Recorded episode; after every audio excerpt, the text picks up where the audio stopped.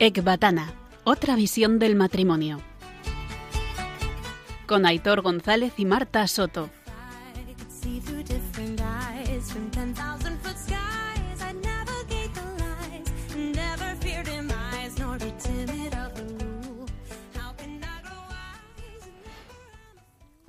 Soy Aitor de Marta. Y yo, Marta de Aitor. Y estáis escuchando Ecbatana. Otra visión del matrimonio. Bueno, hola, buenas noches. Buenas noches, ¿cómo estáis, oyentes? ¿Qué tal? Hoy viernes, otro viernes más con vosotros. A ver qué nos tiene preparado Marta. Bueno, pues mira, nuestro invitado de hoy ha venido a hablarnos en clave de matrimonio sobre diosidencias, enmarcadas o relacionadas con el libro de Tobías. Qué interesante el tema, ¿verdad? Y además el misterio que en sí mismo nos provoca la palabra diosidencias, que además, con el libro de Tobías, pues como bien sabéis, que de ahí sale el nombre de este programa. Sí, qué ganas, ¿no? De escucharle, qué misterio hay, diosidencias. Sí, chan, sí. Chan, chan, chan. Además, yo os digo una cosa, yo siempre estoy con la misma duda. Oyentes, ¿vosotros qué palabra utilizáis más? ¿Diosidencias o diosidades? Eso, justo te iba a decir, te respondo yo primero, ¿sí? ¿Vale? Pues mira, yo digo más diosidades, pero es verdad que escucho muchas más veces diosidencias. Pero que se me ha ocurrido algo con esto que has dicho tú. ¿Por qué has preguntado a los oyentes? Porque es que lo digo mucho, las dos cosas. Yo también digo diosidades, pero yo no sé qué se utiliza más. Bueno, pues mira, vamos a hacer una cosa. Oyentes, os vamos a pedir un favor. Enviadnos un email diciendo cuál de las dos acepciones utilizáis más, si diosidades o diosidencias. Y ya, el que quiera, oye, pues nos podéis pasar alguna de ellas que os haya pasado en clave matrimonial, ¿vale? Y Marta, lo que podemos hacer es que en el próximo programa rescatamos algunas de ellas y las contamos en antena, ¿te parece? Claro, muy bien, fenomenal. Bueno, pues entonces vamos a recordarles el correo del programa, ecbatana@radiomaria.es, ecbatana@radiomaria.es. Bueno, y ya de paso, pues también os recordamos que podéis escuchar los podcasts del programa en la web de Radio María, www.radiomaria.es. Bueno, pues sin más, os vamos a presentar al invitado de hoy, que es el padre Valentín Aparicio Lara, vicerrector del Seminario Mayor de Toledo, profesor de Sagrada Escritura en el seminario y youtuber. Su canal es @cura de Toledo. Buenas noches, padre. Buenas noches, Valentín. ¿Cómo estás? Buenas noches. Pues de maravilla. La verdad es que genial. Qué ganas teníamos de escucharte. Ojo, igualmente. Bueno, que es que además, como Marta ha dicho, que ya luego te preguntaremos, es que no es que vengas del Seminario de Toledo, es que eres el vicerrector de Toledo, que luego te contaremos todas las afinidades que tenemos nosotros. Nuestro querido Toledo. Con nuestro querido y nuestros queridos sacerdotes de Toledo, ¿eh? Sí, sí. Madre mía, yo la verdad que, bueno, estar ahora mismo de cargo de vicerrector no es cualquier cosa, porque llevo un par de meses, pero claro, yo me he criado en el seminario aquí de Toledo, porque entré al seminario menor con 13 años, ¿sí? Entonces imaginaos, llevo toda la vida y ahora ser vicerrector de la casa donde llevo toda la vida me parece, no sé si es un sueño, si es verdad o por qué estoy aquí, pero bueno, la verdad que disfrutando mucho, sí, sí. Bueno, pues un poco más adelante te vamos a preguntar y nos vas a contar sobre eso. Pater, genial. Ponte cómodo que arrancamos. Bueno, vamos a dar paso al primer bloque del programa, charlando con el padre Valentín, pero primero con la canción que él mismo ha elegido, Hasta la locura, de Pablo Martínez.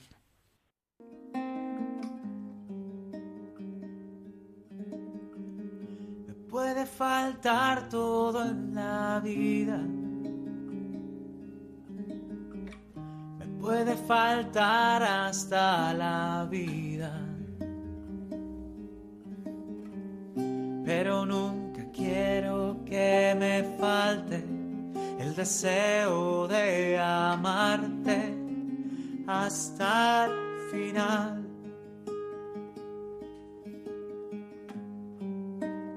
Hasta la locura te amo, Señor. Ya no quedan dudas en mi corazón de que te amo, de que te amo, Señor.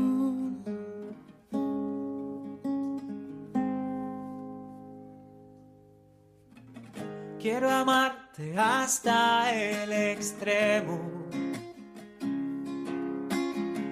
sin reservas darme por entero, como los que se han enamorado. Yo te canto, mi amado, hasta el final, hasta la locura te amo, Señor. Ya no quedan dudas en mi corazón de que te amo, de que te amo, Señor.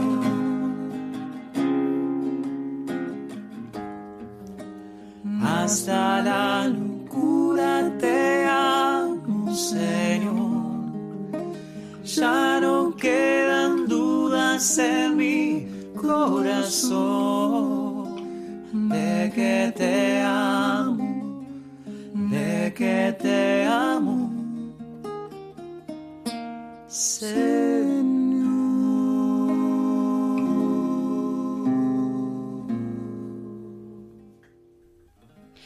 Padre, ¿por qué esta canción tan bonita? Porque es que, madre mía, de mi vida, no puse más bonita. Bonita, ¿eh? A ver, pues, a ver, esto es como una cosa así muy personal, ¿no? Pero a mí me encanta tocar la guitarra, tengo dos. Una electroacústica, blanquita, les llamo, porque es así blanca, y Blueberry, una que es azul cobalto, Blueberry, por eso ahí el color. Esa más heavy, ¿no? Buah, me encanta la guitarra. Qué bueno. Y entonces, una de las cosas que me gusta mucho, pues son mis momentos románticos con el Señor. O sea, cuando ya cierras la iglesia, son las 11 de la noche, no hay absolutamente nadie y tú te quedas solo con Dios. Y entonces me encanta pues pillar un poco la guitarra acústica y cantar esta canción. Wow. Enciendo la luz del sagrario. Y por eso que me gusta mucho. No me importaría nada pillarle en ese momento, ¿eh? Con la guitarra solas con el Señor y yo entrar ahí. Oye, sin que nadie se dé cuenta. Espera, qué Marta, bonito. Que es que eso no lo sabíamos. A ver si le vamos a hacer ahora que nos cante una de las estrofas él a capela. No, porque canto fatal. O sea, lo que pasa es que el Señor me quiere mucho, me aguanta, es el momento romántico con el Señor y le da igual. Pero vamos, yo si tuviera que... Vamos, o sea, fatal. Valentín, que no se escucha a nadie, que eso es lo bueno. Que a nosotros claro, no nos escucha a nadie. Tocar no se me da mal. O sea, al tocar la guitarra, bien. Pero si hay alguien que canta mejor. Bueno. Oye, fenomenal. Oye, pues una pregunta relacionada con esto que dices cuando te quedas solo en el templo. Bueno, tú entraste al seminario muy joven, por lo que has dicho, con 13 años. ¿Cómo lo podías tener tan claro siendo tan joven? Y segunda pregunta, ¿y ahora sí qué haces? ¿Sigues entrando al templo a última hora en el seminario con la guitarra o no? A ver, la primera, no sé qué pregunta más difícil. O sea, porque la primera, a ver, cuando uno entra con 13 años, claro. Yo en mi caso, pues es el caso de otros muchos sacerdotes, porque no penséis que soy solo yo. Aquí en Toledo tenemos una institución como muy fuerte, que es el Seminario Menor, que además, gracias a Dios, funciona muy bien. Y es que yo era monaguillo, pues como tantos chavales, ¿no?, en sus parroquias ayudando al sacerdote.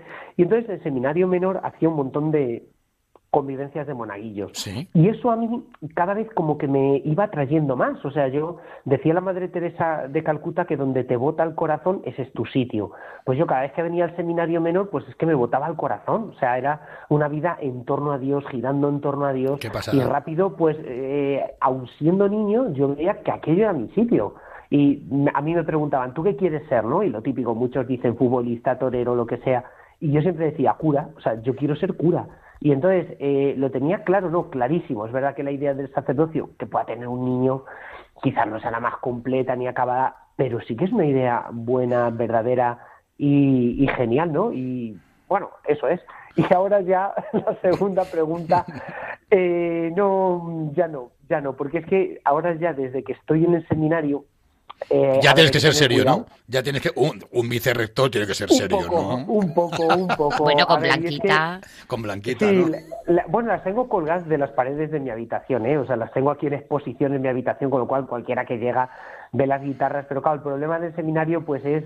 bueno, que si conocéis el seminario de Toledo, esto es como un lugar de entrenamiento de curas pero vamos, como si fuéramos los GEOS, las fuerzas especiales, la élite. O sea, en Toledo hay dos cosas que son dos instituciones, el Seminario Mayor y la Academia de Infantería, y somos más iguales de lo que la gente se imagina, ¿no?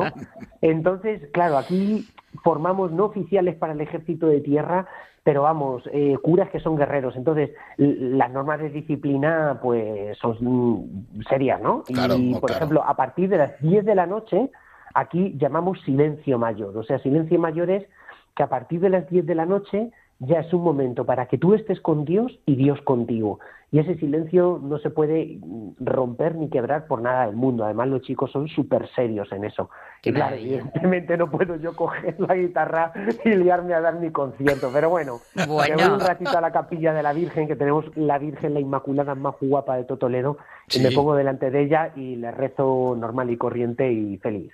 Bueno, Padre Valentín, vicerrector del Seminario Mayor de Toledo... Uh-huh. Por aquí, por el programa, han pasado dos que debes conocer bastante bien. El padre Miguel Garrigós y el padre Santiago Arellano. Uy, madre mía, sí. Son además grandes amigos. Y imagínate, las que liaron, claro. Ahora, también te digo que conocemos unos cuantos que también han pasado por allí, que irán pasando por aquí. O sea, por ejemplo, Joaquín Garrigós... Sí, Padre Jesús, sí. Padre Chema, etcétera. Un largo etcétera que no se van a liberar, ¿eh? Y además, seguro que todos los que nos estáis oyendo, o sea, el Seminario de Toledo últimamente, gracias a Dios, no es mérito nuestro, sino pues un regalazo que Dios nos hace. Pero muchísimos obispos de España, de los últimos que están saliendo, se han formado aquí. O sea, por ejemplo, Monseñor Munilla, que es súper activo en redes sociales y en plataformas digitales, pues él se formó aquí en este seminario, ¿no? O sea, que te voy a preguntar. Pues incluso. Te voy a preguntar algo que le preguntamos a Miguel Garrigós cuando vino, que es que ¿qué les dais de desayunar a los seminaristas allí? ¿Colacao con Espíritu Santo o cuál es la receta? Porque es que los que salen de allí parecen de la cantera de un equipo de primera división. Son todos, vamos, sois todos buenísimos. Es que justo nos estaba respondiendo a la pregunta casi que te íbamos a hacer a continuación. Es que es verdad, ¿qué pasa en Toledo? Fuera broma, ¿qué pasa ahí? ¿Qué les dais? Bueno, la verdad que la historia de nuestro seminario es compleja. O sea, era un seminario pues prácticamente languideciendo, con poquísimas vocaciones, a finales de los años 60 y principios de los años 70. O sea, realmente la cosa era complicada y pues la secularización interna de la Iglesia pues llegó, como en otros tantos sitios, O sea, Toledo no fue ninguna excepción, pues a una caída en picado de la vida religiosa, de las vocaciones. Pero al final, y esto nos lo dice muchísimas veces nuestro obispo, que los santos son los que transforman la Iglesia. Entonces, tuvimos un obispo que era un auténtico santo, don Marcelo. De hecho, quieren abrir su proceso de beatificación, el cardenal Marcelo Martín. Bueno, quizá la gente más joven no sabe quién es, pero fue un cardenal famosísimo en España. Los que tienen ya una cierta edad, tampoco hace falta ser muy viejo, pues sí que les suena. Y claro, él era un santo. Entonces, ¿qué es lo que dijo? Dice, esto no puede ser así. Entonces, él cogió el seminario por banda, escribió una carta pastoral que es tremenda, un seminario nuevo y libre, donde decía que el pecado más gordo de la Iglesia y de los seminarios y del clero era la mundanidad. Y entonces él apostó por una evangelización, o sea, total en la diócesis de Toledo, pero además por cuidar el seminario como centro de la diócesis y un seminario de toda la vida, clásico, exigiendo a los jóvenes penitencia, austeridad de vida, estudio, oración prolongada, seriedad cuando se estudia la teología. O sea, poner el nivel de exigencia alto. Y curiosamente, eso no hizo que bajaran las vocaciones, sino que se disparara el número. Hasta tal punto que cuando en España había una gran sequía vocacional, pues aquí se ordenaban más de 400 sacerdotes. Imaginaos. ¡Qué pasada, eh! ¡Guau, qué barbaridad! No, era una locura. Pero claro, al final el secreto fue un santo, ¿no? Un santo, porque siempre los santos son los grandes reformadores de la Iglesia. De ahí que por eso los papas no se cansen de decirnos que tenemos que tener vocación a la santidad, ¿no? O sea, es así. Pero hacéis un casting, ¿no? Porque sois todos súper simpáticos. O sea, esto ya no es que sea más estricto, no, o sea, no puede ser. Estoy un casting de simpatía, ¿eh? Venga, si no eres simpático no entras, ¿no? Marta, ¿con quién te quedas? A ver, Valentín, no Arellano, Garrigós, ¿cuál de los dos hermanos? Jesús, Chema...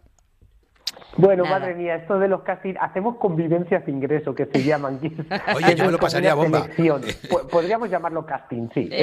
Oye, Valentín, yo me iría, de verdad, o sea, si os vais en verano, que yo sé que tú te vas por la montaña, si yo sé que en verano os vais una semana, Santi, los Garrigós, tú, etcétera, etcétera, por ahí, o sea, de verdad que yo me cojo vacaciones, o sea, yo me pillo vacaciones porque me lo voy a pasar bomba, mejor que en las fiestas de cualquier pueblo, vamos, o sea, te lo digo. Yo me voy por ahí porque me encanta la montaña, pero Santi y Garrigós, a ver, no es por meterme con ellos, hazlo, por favor. Mucho de montaña, no los veo, o sea, los veo de pasear un poquito, pero de darse caña, son de mi quinta, de pasar entonces. Pasar frío, pasar hambre, sí. Estar colgando un cable a 400 metros de altura. No es necesario. Yo no lo veo. Un poco más sentada que yo. Sí. Oye, mira, hablando de cosas tuyas, háblanos de tus desayunos espirituales. O sea, ¿qué son? ¿Cómo te inspiras? ¿Los dejas hechos por la noche anterior? ¿Te los hace alguien y luego tú solo los dices?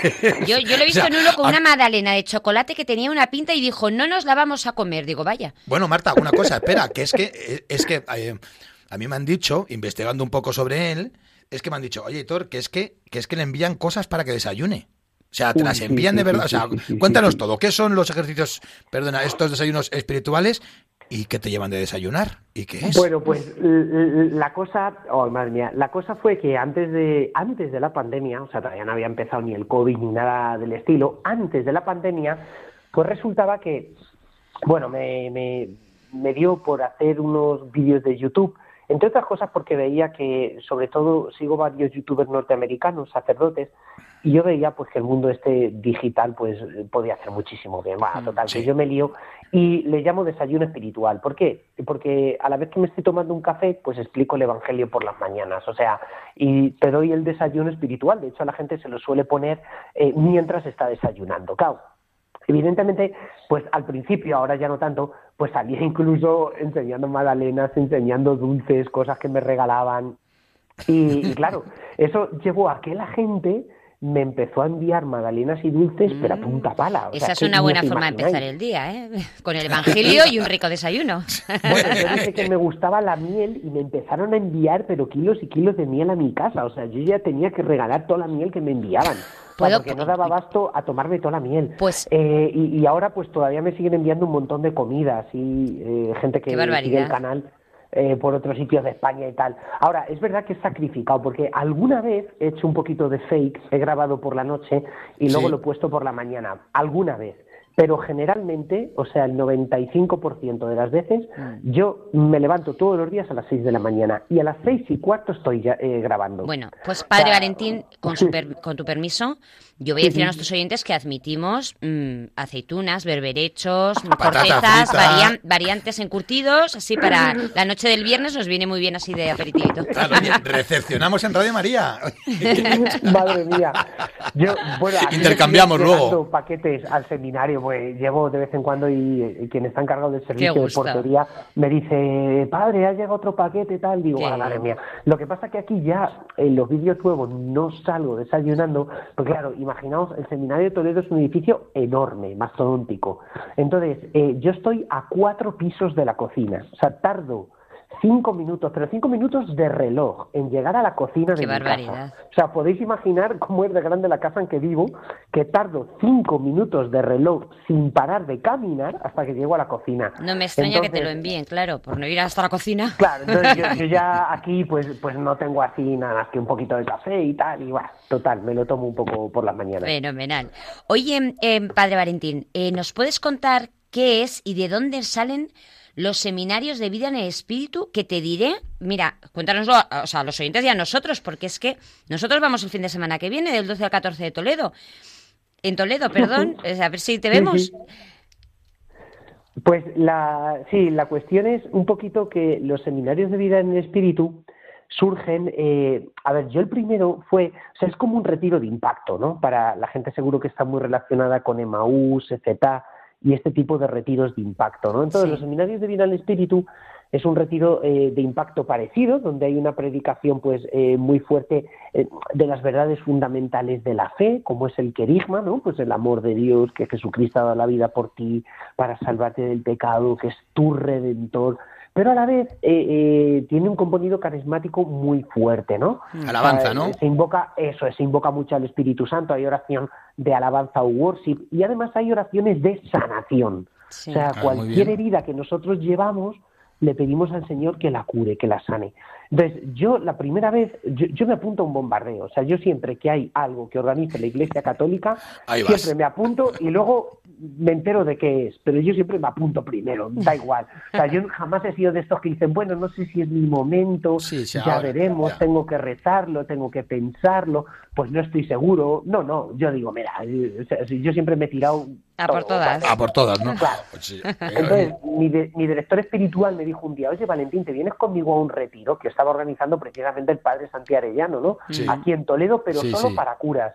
Y yo le dije a mi director espiritual, digo, vale, digo, sí, el famoso primer retiro donde explotó todos los seminarios. Bueno, pues yo le dije, sí, digo, claro, me apunto y tal. Cuando llego allí y me encuentro pues ese tipo de oración de alabanza que yo nunca había hecho, y le digo a Jesús, ¿pero dónde me has traído? Pero digo, flipas. Y dice el otro, pero si tú tampoco me preguntaste. Digo, eso pasa por no preguntar. Oye, sorpresas. Y última pregunta, quedamos con el tiempo justo ya, Valentín, vale. En este bloque. Oye, a ver, para ya acercarnos un poco al tema matrimonial, te pido ahí una respuesta rapidita. Dentro del seminario, ¿tenéis alguna asignatura o algo que trate sobre el matrimonio, cómo acompañar a un matrimonio en dificultades o algo por el estilo? Es decir, ¿cómo se forma a un seminarista o a un sacerdote en algo que luego van a ayudar, pero sobre lo que no han tenido ninguna experiencia, que es bueno? A lo mejor tienen prácticas, Aitor, se van un fin de semana a casa de un matrimonio, conviven con ellos. Oye, pues que se vengan a la nuestra, que van a tener una práctica que van a alucinar. Desde luego que sí, o sea, yo muchas veces le digo a la gente que los seminaristas, o sea, no surgen por generación espontánea, que son hijos de matrimonios, o sea, no han caído del cielo. Oye, que es verdad, claro, o sea, qué buena. Que estamos en una familia, tenemos familia, claro, con lo cual tienes amigos, casas a un montón de amigos, con lo cual estás muy en contacto, o sea, el seminario no es una burbuja que te aísle de los problemas del mundo, que va ni mucho menos. Y luego es verdad que hay un montón de asignaturas que van tocando un poquito transversalmente el tema. O sea, tenemos, por ejemplo, una que es moral de la persona, donde estudias toda la problemática moral, éticas que hay dentro de la persona. Luego hay otra específica que es para el matrimonio, sacramento del matrimonio. Sí. Luego otra que es de derecho canónico, que toca más los aspectos canónicos del matrimonio. Bueno, o sea, se va tocando a través de... Sí, sin duda. Oye, pues nada, pasamos directamente al segundo bloque del programa, hablando de diosidades, y os dejamos con la canción Todo va a cambiar, de Niños Mutantes. Todo va a cambiar, todo va a cambiar, todo va a cambiar, todo va a cambiar, todo va a cambiar, todo va a cambiar, todo va a cambiar, todo va a cambiar, vendrá aquí, preguntará por ti, te estaba buscando, iba tras tus pasos, no te dará la hora por tu vida. Estáis escuchando Ecbatana, otra visión del matrimonio. Hoy tenemos como invitado al padre Valentín y ha venido a hablarnos en clave de matrimonio sobre diosidencias dentro del libro de Tobías. Bueno, entrando ya en materia, padre Valentín, si te parece, vamos a arrancar con dos preguntas en una, nos respondes y a continuación nos sigues contando tú. ¿Te parece? Genial, por supuesto. Bueno, pues bien. Oye, mira, pues vamos a ver. Muchos nos hacemos la pregunta de si a mi esposa la elegí yo realmente o Dios pensó en ella para mí. ¿Qué dices tú? ¿Cómo? ¿A ti te elegí yo? ¿Qué estás diciendo?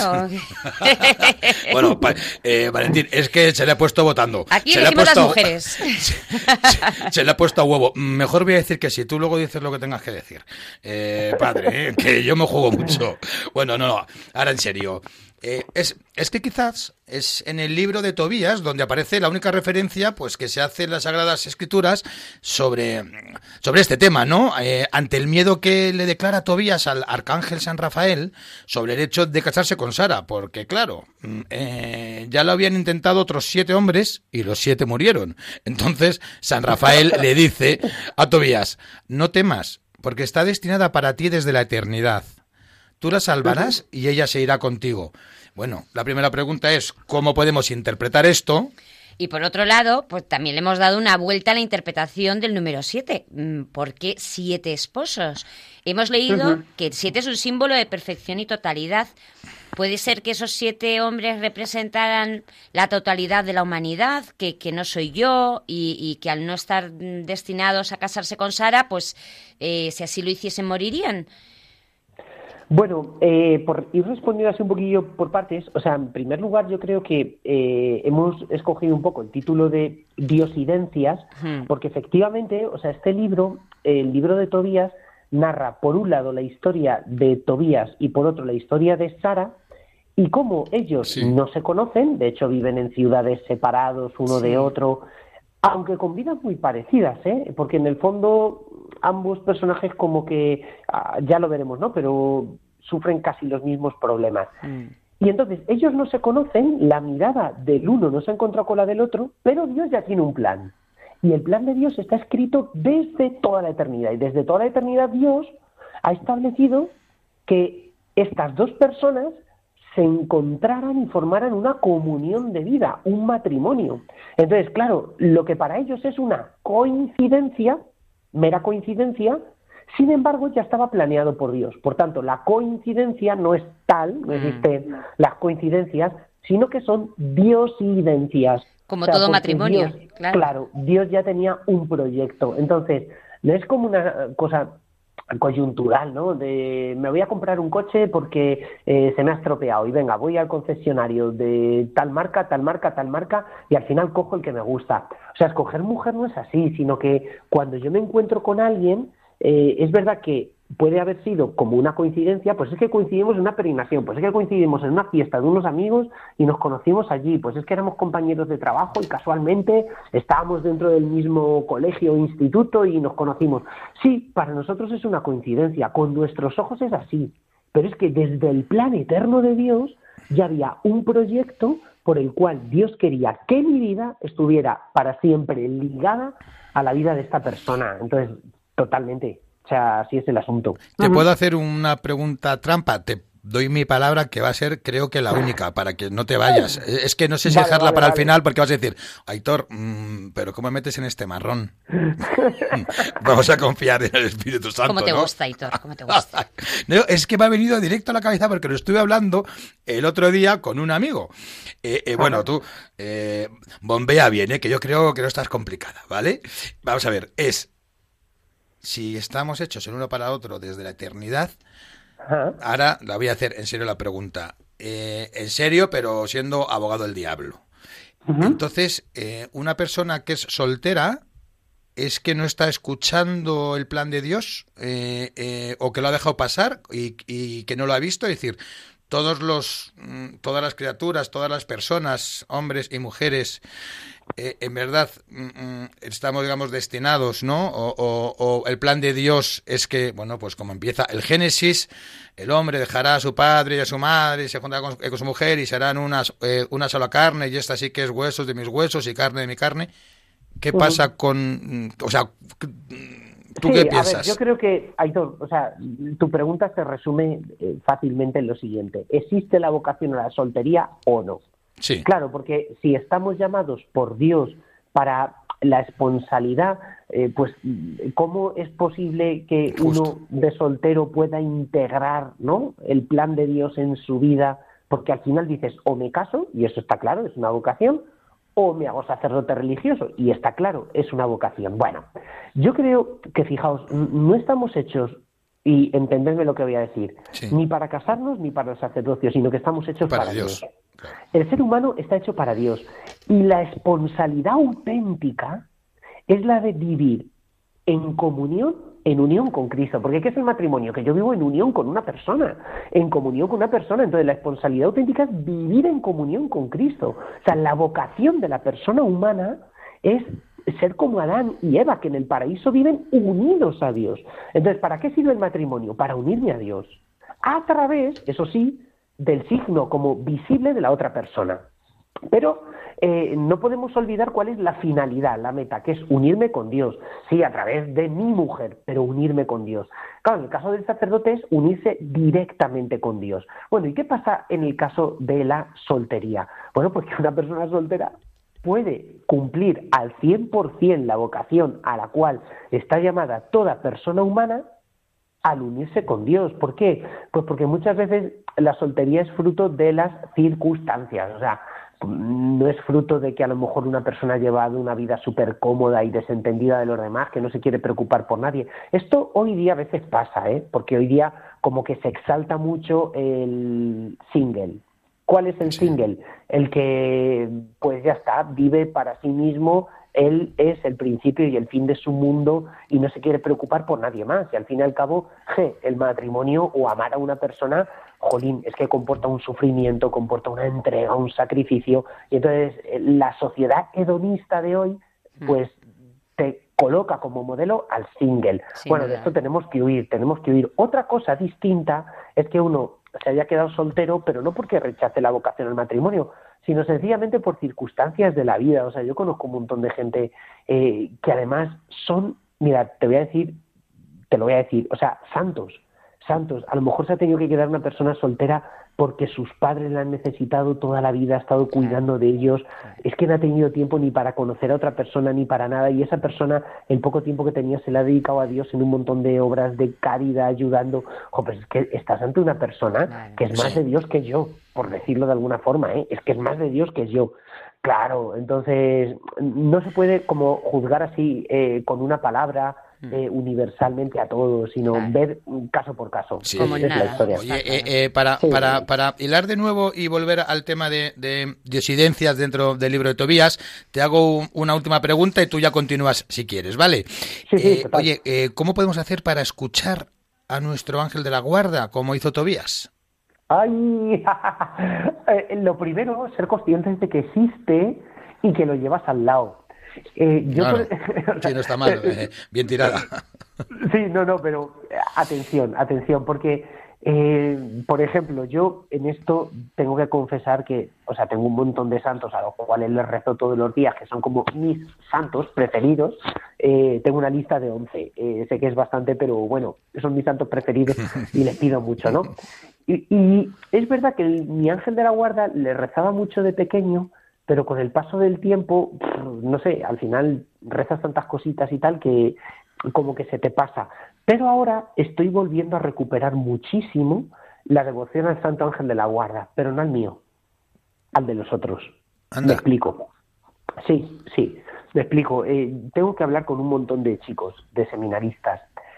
Además, sé que soy consciente de que Dios me ha puesto en las manos algo de una responsabilidad total. ¿Por qué? Porque cuando estás en una parroquia, si lo haces mal, perdonadme la expresión, pero si la cagas en una parroquia.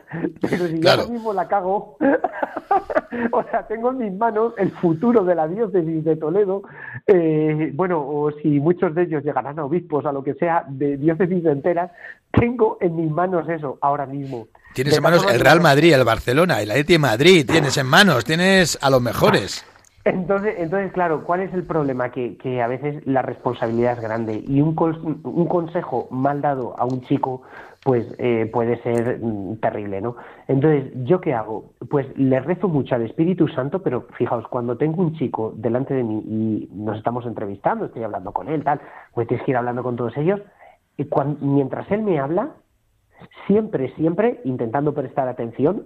Hacer dos cosas a la vez es difícil para los hombres, pero a veces intentamos. Bueno, pues mientras me está hablando, yo le estoy rezando a su ángel de la guarda, para que su ángel de la guarda, que lo conoce mejor que yo, porque no se despega de él, me sugiera y me ayude a darle el consejo que le tengo que dar. Pero eso es ir con ventaja. Lo estoy haciendo. Entonces me estoy Pues convirtiendo un poquito más en devoto de los ángeles, sí señor. Sí, oye, ¿y nuestro ángel de la guarda nos habla en clave conyugal? Oh, por supuesto, o sea, y aquí tenemos ya el libro de Tobías y Sara. Todo, o sea, tuyo. Claro, fijaos que, o sea, me encanta porque, o sea, al final yo distingo como tres partes en el libro, ¿no? O sea, la primera se empieza a describir a los protagonistas, o sea, porque todos tenemos una historia, ¿no? De hecho, se nos cuenta cómo la familia de Tobías vive en Nínive. Sí. Nínive era la capital del Imperio Asirio. O sea, para haceros una idea, los asirios fue el pueblo de la antigüedad más bruto que hubo, más salvaje, más carnicero. O sea, las conquistas de Asiria llegaron desde Persia hasta el propio Egipto. Pero eran unos métodos crueles, no, lo siguiente. O sea, en el Palacio Real de Nínive, por ejemplo, tenemos representados los bajorrelieves de la conquista de la ciudad judía de Lajís, que, bueno, hoy en día están en el Museo Británico, ¿no? Y en ellos se ve cómo crucificaban a personas delante de las murallas de la ciudad, solo para desanimar a las personas que todavía estaban resistiendo a las conquistas sirias dentro de las ciudades, ¿no? O sea, era un pueblo terrible. Sí. Y claro, se llevó por delante a todo Oriente Medio, pero es que se llevó por delante a todo Israel, y de Judá solo quedó libre Jerusalén, la capital, y porque, bueno, hubo un milagro que paró el asedio. Pero de no ser así, pues vamos, todo Israel hubiera sido aniquilado. De hecho, de las 12 tribus de Israel... 10 tribus fueron aniquiladas en la conquista siria, se dice pronto. Sí, 10 tribus aniquiladas. De ahí nace el antiguo mito judío de las 10 tribus perdidas. Y claro, se llevaron como prisioneros a todo Israel, a todo el reino del norte, pues a Siria. Y claro, la familia de Tobías era de estos prisioneros que habían sido deportados. Entonces, os podéis imaginar, ellos eran judíos, el bullying al que les sometían en Nínive. Por ejemplo, el padre de Tobías se nos dice que era un judío piadoso, que rezaba, que enterraba a los muertos. Sí. Bueno, pues los asirios no paraban de burlarse de él. Pero es que la situación de Sara no es mejor. O sea, ella vive también en el destierro, en otra ciudad. Había contraído matrimonio muchas veces antes y, claro, todos sus maridos morían. Y en aquella época donde pues estar, digamos, soltera pues era considerado una desgracia, pues igual todo el mundo le hacía un bullying pues constante, ¿no? Por razón de su soltería, Sara pues era blanco de las críticas, de las risotadas. Entonces, tanto Tobías como Sara rezan a Dios desesperados. O sea, y esta es la clave, la desesperación que tenían. O sea, la situación está al límite que aquí coinciden tanto la propia Sara como el padre de Tobías, cada uno rezan por su cuenta y sin conocerse, y ambos le piden a Dios lo mismo. ¿Sabéis lo que es? La muerte. O sea, flipante. O sea, ¿cómo puedes estar tan mal que le llegues a pedir a Dios incluso la muerte? O sea, solo hay dos casos más en la Biblia. Es Elías y Moisés, los dos, o sea, las dos figuras más importantes para un judío de todo el Antiguo Testamento, que cuando más perseguidos estaban por su propio pueblo, o sea, perseguidos por los suyos, le dicen a Dios, ya no puedo más, termina con mi vida. O sea, ¿cómo puede ser alguien así? Bueno, pues el padre de Tobías y Sara le rezan a Dios pidiéndole la muerte. O sea, ¿tú te imaginas un caso de desesperación mayor? Estar tan agobiado por tus propios problemas que la única solución posible que se te ocurre es esa, es horrible, ¿no? Sin duda. Entonces, es curioso porque con esta oración cambia todo. O sea, yo creo que como que la primera parte del libro nos lleva a pensar, ¿no? ¿Qué circunstancias me hacen a mí desesperar? O sea, o cuáles han sido los peores momentos de mi vida, las experiencias más traumáticas, y si yo he acudido a Dios. Porque claro, aquí la clave es que los dos se ponen a rezar. Y la oración llega a los oídos de Dios. Y en ese momento Dios actúa. Y empieza a mover los hilos todavía sin que ellos se den cuenta de que es Dios el que está actuando. Pero empieza la segunda parte del libro, ¿no? Ya estaban unidos. Entonces, y no lo sabían. Totalmente. O sea, la segunda parte del libro yo la titularía como Dios nunca te abandona. O sea, Dios cuida de ti. De hecho, se nos dice que las plegarias de ambos, en el capítulo 3, fueron escuchadas en presencia de la gloria del Altísimo. O sea, cuando tú sufres, y es un mensaje que le querría lanzar a todos y matrimonios que nos pueden estar oyendo y pasando momentos chungos nada más, regulinchi, sí, pues tu oración siempre llega a Dios, ¿no? Pero lo curioso es que muchas veces nos encantaría que Dios se apareciera y fuera como la película de Harry Potter, todo se soluciona como una especie de hechizo, de conjuro. Claro. Pero en este libro Dios no interviene directamente por medio de un milagro sobrecogedor, como las plagas de Egipto, en el faraón, en el libro del Éxodo, Moisés abriendo el mar rojo, todo espectacular, boom, de película de ciencia ficción, ¿no? Dios actúa a través de la vida diaria de Sara y de Tobías y casi sin que ellos se enteren. ¿Por qué? Pues todo surge por una movida familiar en el caso de Tobías. Resulta que tiene que ir a solucionar papeleo a una ciudad, a tomar por saco de la suya con unos parientes suyos, y entonces aparece un personaje que resulta que era un ángel camuflado, pero un personaje de carne y hueso, normal y corriente, que le va a acompañar para solucionar esa especie de historias legales que tiene que solucionar. Pero curiosamente el arcángel se llama Rafael, el que la acompaña. Claro, Tobías no sabe que es un arcángel, simplemente él ve un hombre pues que le va a acompañar para hacer una tarea que le ha mandado su padre con unos familiares lejanos, una ciudad pues a tomar porquetas de donde él estaba, ¿no? Sí. Pero fijaos ya el nombre, porque Rafael en hebreo, Rafa, significa curar y él significa Dios. Entonces Rafael significa Dios cura. Dios cura, Dios sana. Entonces, ¿en qué se convierte el libro a partir de ahora? En una terapia. Dios va a curar su alma, que está en estado de abatimiento, de depresión psicológica, y actuando por medio de mediadores. Rafael, camuflado de peregrino, va a ser quien guía a Tobías, y obviamente nuestro protagonista pues no tiene ni idea de la identidad oculta de su compañero de viaje, ni se hace una idea de lo que le va a llegar, o sea, de lo que sí le va a esperar cuando llegue a aquella ciudad perdida de Mérida, ¿no? Y es un sorpresón, un auténtico sorpresón. Por eso es verdad que la segunda parte del libro, pues un poco me ayuda a pensar, ¿no? Ante las dificultades, ¿me refugio en la oración y busco a Dios? ¿O sé descubrir la mano providente de Dios en cada circunstancia de mi vida? O todavía más, o sea, Dios nunca me deja solo. Entonces, igual que Tobías, Él me pone un ángel. ¿Cuáles son esos ángeles que Dios me ha enviado para marcarme el camino en situaciones de especial oscuridad? O sea, yo siempre digo una cosa, y es que Dios nunca te deja a oscuras. Y si a ti no te da la luz, se la va a dar el que tengas al lado. Esto yo siempre lo he visto. Bueno, me ha encantado. Sí, o sea, Dios nunca te deja a oscuras. Y si tú no tienes luz, tranquilo, que se le va a dar a tu sacerdote, a tu confesor, a tu marido, a tu mujer, a cualquier persona que tengas al lado, le va a dar la luz que a ti te falta. Pero Dios le va a dar la luz a esa persona para que tú aprendas a fiarte, para que tú aprendas a confiar, ¿no? Y entonces, la tercera parte del libro, pues ya la más bonita, ¿no? Porque la tercera parte del libro yo le llamaría el flechazo, ¿no? Resulta que Tobías y Rafael llegan a aquella ciudad, Ecbatana, por eso vuestro programa se llama así, Ecbatana, que era la antigua capital del Imperio Persa, y allí encuentra hospitalidad, fíjate, ¿dónde? En casa de Sara.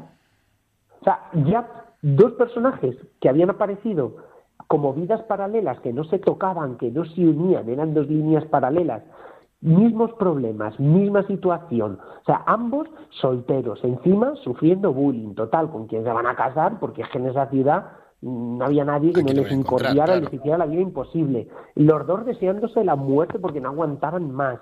Bueno, pues ahora, ¡pum!, se encuentran, y es aquí que Tobías se enamora, flechazo, no deja escapar la oportunidad y pide la mano de Sara. Entonces, lo que parece una coincidencia a nivel humano en realidad no es una coincidencia, porque de alguna forma esto es lo bonito de la Biblia, que el lector, nosotros que vamos leyendo la historia, leemos la historia no desde la perspectiva de Sara ni de Tobías, sino desde la perspectiva divina, desde la perspectiva de Dios. Entonces, como conocemos la historia de Tobías por un lado y la historia de Sara por otro, sabemos que en realidad no es una coincidencia, sino que ambos personajes, aunque ellos lo estén viviendo como coincidencia, pues estaban destinados, o sea, hay un proyecto de Dios, a encontrarse, ¿no? Ahora, después del banquete nupcial, pues llega la prueba de fuego. ¿Por qué? Porque, como bien decís antes, nos cuenta, pues, la Biblia una cosa curiosísima, y es que todos los anteriores maridos de Sara, que había tenido 7 en la Biblia es un número de plenitud, de multitud, ¿eh? Pues habían muerto. O sea, la razón la da la Biblia, ¿no? Y es que dice que los había matado el demonio Asmodeo. Esto sí. No es un mero detalle anecdótico, porque Asmodeo, en aquella época, significaba o era el demonio de la lujuria, terrible, el demonio de las pasiones o los afectos desordenados. O sea, que hoy hay mucho Asmodeo, ¿no? Oh, totalmente. Vamos, o sea, porque yo no sé en esa época, pero vamos, ahora no, estamos llenitos y plagaditos. Total, o sea, vivimos una cultura donde todo se ha sexualizado y pansexualizado completamente, ¿no? Entonces, ¿qué es lo que hace? Tobías, curiosamente, antes de acostarse, se pone a rezar con Sara y realiza una oración de exorcismo, o sea, totalmente. Entonces, es curioso porque, o sea, esto es muy cómico y aquí la Biblia utiliza mucho la ironía, ¿no? Porque el padre de Sara, Raguel, piensa que Tobías va a morir, como han muerto todos en la noche de bodas. Entonces, es cómico porque mientras Raguel está fuera de la casa donde están Sara y Tobías, pues Raguel, el padre de Sara, está haciendo una tumba para Tobías, pensando que va a morir. Claro, lógico. Mientras ellos, sin embargo, están rezando y expulsando al demonio. Entonces, prácticamente, es impresionante porque en este momento... Claro, Sara y Tobías le piden a Dios que si se casan no es para satisfacer su propia pasión, sino para cumplir el proyecto de Dios. O sea, no significa que Tobías no sintiera nada, ni Sara tampoco. De hecho, la Biblia dice que Sara era muy bella, lo dice en el capítulo 6. Y también en el capítulo 6, Tobías dice que deseaba profundamente a Sara, es decir... Sara seguro que no era un cardo borriquero, ¿no? Y se querían mucho, y también signo de ese amor, pues también es la pasión, que a nivel humano pues es creado por Dios y la atracción física es buena. Claro. Sin embargo, ellos saben trascender esa dimensión y colocar el amor en el nivel en el que corresponde, que no es en el del simple deseo, aunque también lo incluye, sino en el nivel del corazón. Padre, bueno, mira, como última pregunta relacionada con este mismo tema, es que justamente por lo que estaba diciendo, en la oración dice Tobías, ahora tomo por esposa esta hermana mía, no para satisfacer una pasión desordenada. Qué importante es entender lo sagrado de la unión conyugal, o sea, la unión sexual entre los cónyuges, ¿no? Que no es una mera búsqueda de placer, sino el buscar, pues, la comunión, ¿no? El amor en común, el ser una sola carne, un solo corazón, ¿no? Haciéndose, claro, presente. No, y es que además, o sea, la mirada de Tobías es una mirada agradecida. Porque claro, ¿qué sucede? Que cuando a veces se reduce el amor a simple sexo, disfrute de la otra persona, es terrible porque cosificas a la otra persona. Claro. O sea, la cosificas, la terminas convirtiendo en un objeto para... saciarte tú, simplemente. Pero claro, lo bonito es que aquí Tobías ve a Sara como un regalo de Dios, porque Dios ha puesto a Sara en su camino. O sea, tú date cuenta que Tobías vivía en soledad en la casa paterna, siendo el hazmerreír de la ciudad. Sara también era objeto de burlas a causa de la muerte prematura de sus maridos. Ambos por separado llevaban una existencia profundamente infeliz, pero juntos, unidos, encuentran el sentido de sus vidas, la felicidad, y el uno al otro se ve como un regalo de Dios. O sea, es que Dios me ha regalado a Tobías, es que Dios me ha regalado a Sara. Entonces se ve el uno al otro como algo sagrado, como un don, como un regalo divino que baja del cielo. Es que qué historia más bonita. Es que empezando por algo tan triste, pobrecitos, pero es que qué bonita es la historia.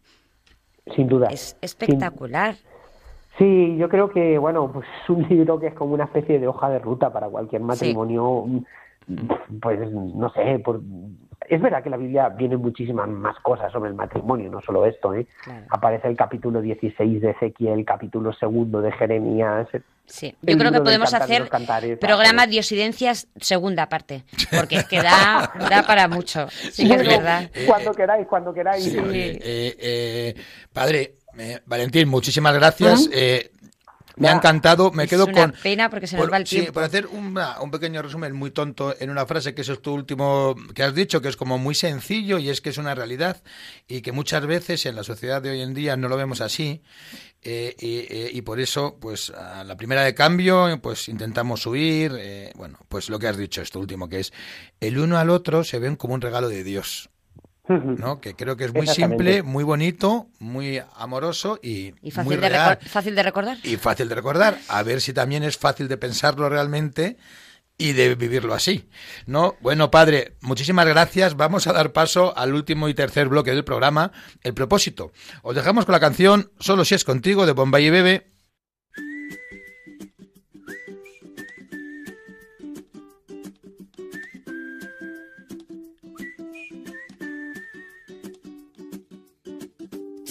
Es diferente simplemente con el solo hecho de existir.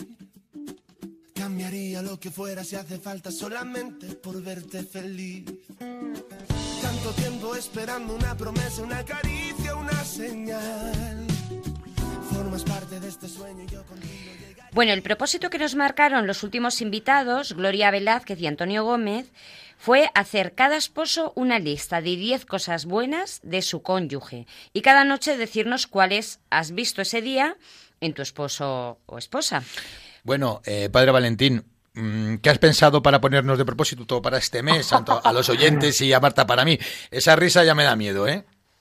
No, mira, hay una cosa que siempre me ha ayudado muchísimo, o sea, en mi vida muchísimo. Cuando entré al seminario en segundo de la ESO, pues siempre nuestro director espiritual, que es, bueno, el sacerdote un poquito más llevaba nuestra vida interior y tal, nos recomendó empezar un cuaderno espiritual. Diréis, ¿qué es eso?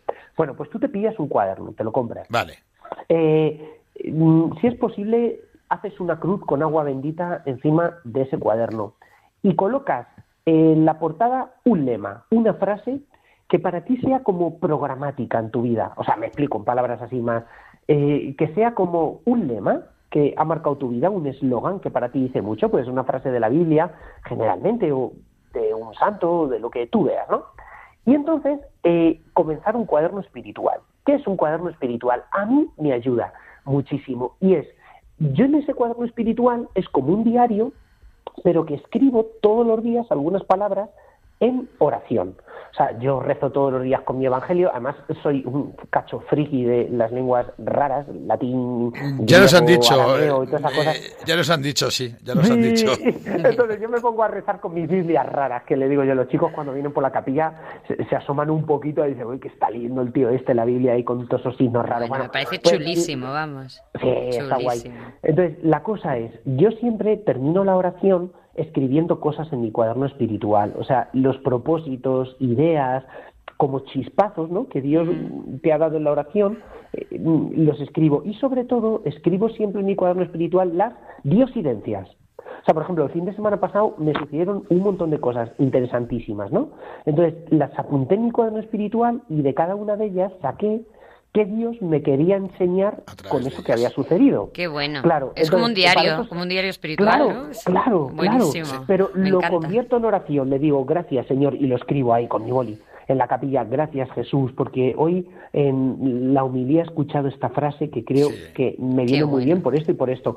Y entonces yo, quizá el propósito sería, pues los que no tengáis cuaderno espiritual, que inauguréis un cuaderno espiritual para ir apuntando ahí esas diosidades. Yo, de hecho, una de las cosas más bonitas es que de vez en cuando vuelvo sobre mi cuaderno espiritual y con un subrayador, una vez al año, cuando hago ejercicios espirituales o retiro al año, pues los sacerdotes una vez al año tenemos que escaparnos como, no sé si lo sabíais, una semana en silencio a un monasterio para rezar y tal, pues subrayo mi cuaderno espiritual para recapitular todos los tesoros que Dios me ha dado en un año, porque a veces sucede como en la lluvia, que ahora llueve mucho, pero luego en verano en España no cae ni una puñetera gota. Claro, claro. Y ahora se hacen charcos, pero luego hay sequía.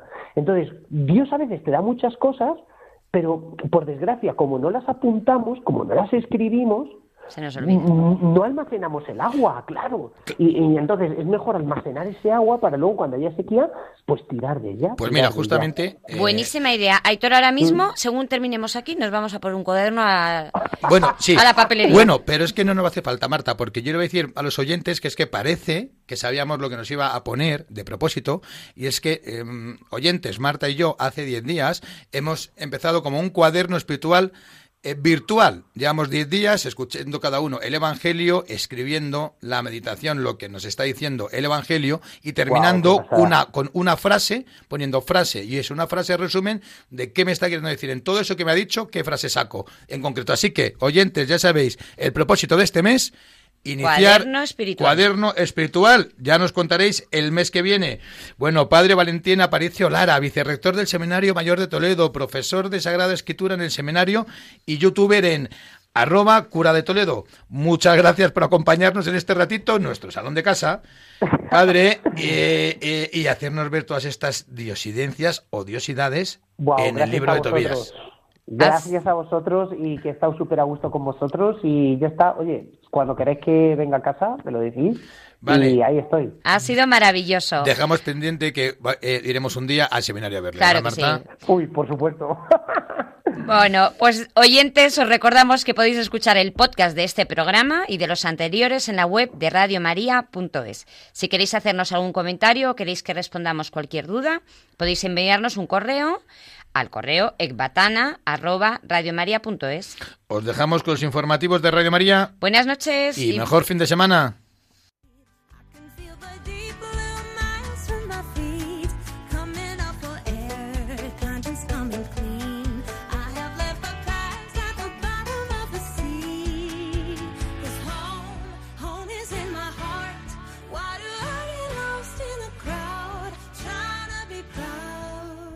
Así concluye Ecbatana, otra visión del matrimonio, con Aitor González y Marta Soto.